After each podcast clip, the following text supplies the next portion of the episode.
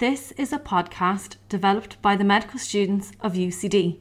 It is intended to be used as a resource for medical students in their obstetrics and gynaecology rotation, simulating doctor-patient interactions. Please note that this podcast is for educational purposes only and does not constitute medical advice. Please consult your doctor if you have any concerns about your health or pregnancy. My name is Jeff, and in this episode we will be reviewing antenatal history taking for preeclampsia. You are a medical student who has taken a history and you have been asked to present to a senior doctor. Okay, Jeff, whenever you're ready you can present the history. I would like to present the case of Mrs. Sarah Fox, a 41-year-old accountant from Dundrum. Mrs. Fox is 32 weeks gestation in her first pregnancy, and she came into hospital today after being referred by her GP because she has hypertension with a blood pressure of 156 over 101. In terms of her past medical and surgical history, Mrs. Fox has had asthma since her childhood. Her asthma is well controlled. She uses her salbutamol inhaler approximately once a week for relief of symptoms. She uses a combination inhaler of inhaled corticosteroids and long-acting beta-2 agonist every day for prevention. She has had no exacerbations or admissions in the last 2 years. The main trigger for her asthma is dust. Mrs. Fox had her appendix removed as a teenager. There were no complications with the surgery or the general anaesthetic. With regard to medications, these include ICS-LABA combination inhaler once daily, salbutamol inhaler as required, labetalol 100 mg twice daily. Mrs. Fox has no known drug allergies. In terms of family history, Mrs. Fox's mother had preeclampsia in all of her pregnancies. Her mother also has hypertension, which was diagnosed at age 48. Moving on to social history, Mrs. Fox lives in a house in Dundrum with her husband, Mr. Mark Fox, who is very supportive of her. Mr. Fox works full-time as a journalist. Mrs. Fox has 6 months of maternity leave, and Mr. Fox has arranged to have 6 weeks off when the baby is born. The couple also have some friends and family living nearby who will help them when the baby is born. Mrs. Fox is a lifelong non-smoker and drinks 4 to 6 units at the weekends outside of pregnancy. In terms of gynecological history, Mrs. Fox reached menarche at age 12. She has a regular 30-day cycle with an average of 5 days of bleeding, and she describes them as normal in volume. Mrs. Fox has used both condoms and the combined oral contraceptive pill in the past for contraception, and she stopped using contraception approximately 5 months prior to becoming pregnant.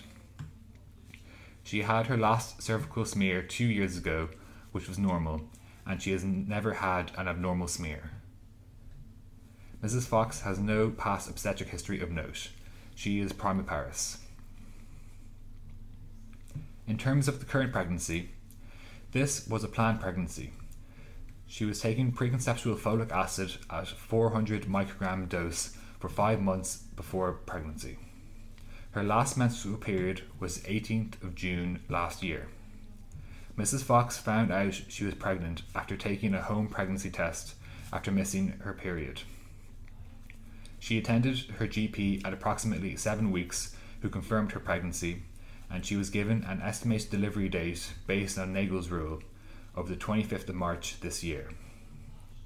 Mrs. Fox attended her booking visit at 12 weeks, and she has had booking bloods. She is rhesus positive, serology negative, and rubella immune. Mrs. Fox had a Dacian ultrasound scan which showed a single viable intrauterine pregnancy and confirmed her estimated delivery date of the 25th of March. Mrs. Fox had no complications during the first trimester of pregnancy. At 19 weeks, Mrs. Fox experienced quickening.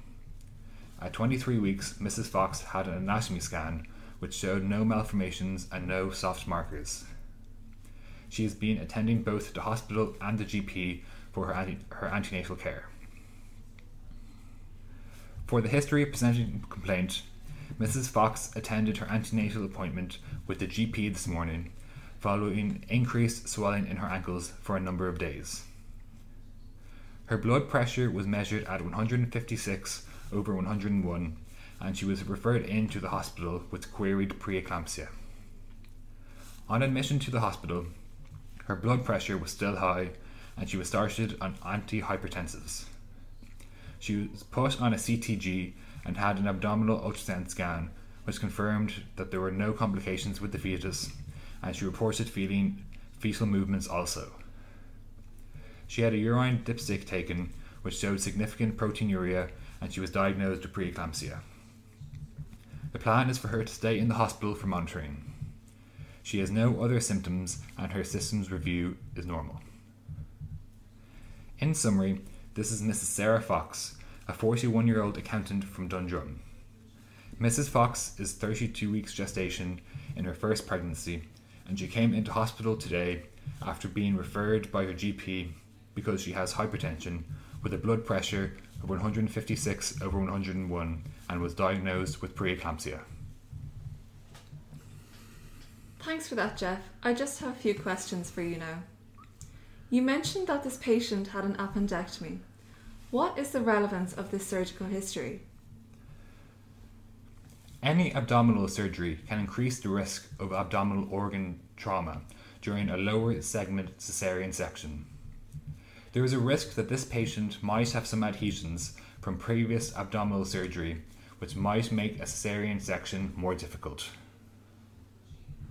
And what examination do you think would be most appropriate in this case? I would check the patient's vital signs. I would measure this patient's blood pressure.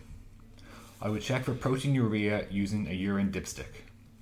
I would check for any signs of right upper quadrant pain or epigastric pain on abdominal examination to see if she has any signs of HELLP syndrome, a complication of preeclampsia.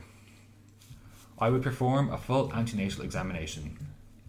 A cardiotocograph would be suitable to assess fetal well-being, and I would also consider an obstetric abdominal ultrasound to further assess fetal well-being, including the fetal growth and biophysical profile. Thanks, Jeff. That's the end of my questions. This podcast was written by Katrina Clear and Jeff Kerwin, and was voiced by Jeff Kerwin, Katrina Clear, and Cuiva Hartnett. Links to the written notes and sources used in the podcast are included in the description. We would like to thank Professor Mary Higgins for her help and expertise in creating this podcast. Thank you for listening. We hope that you found it useful and you will join us again soon.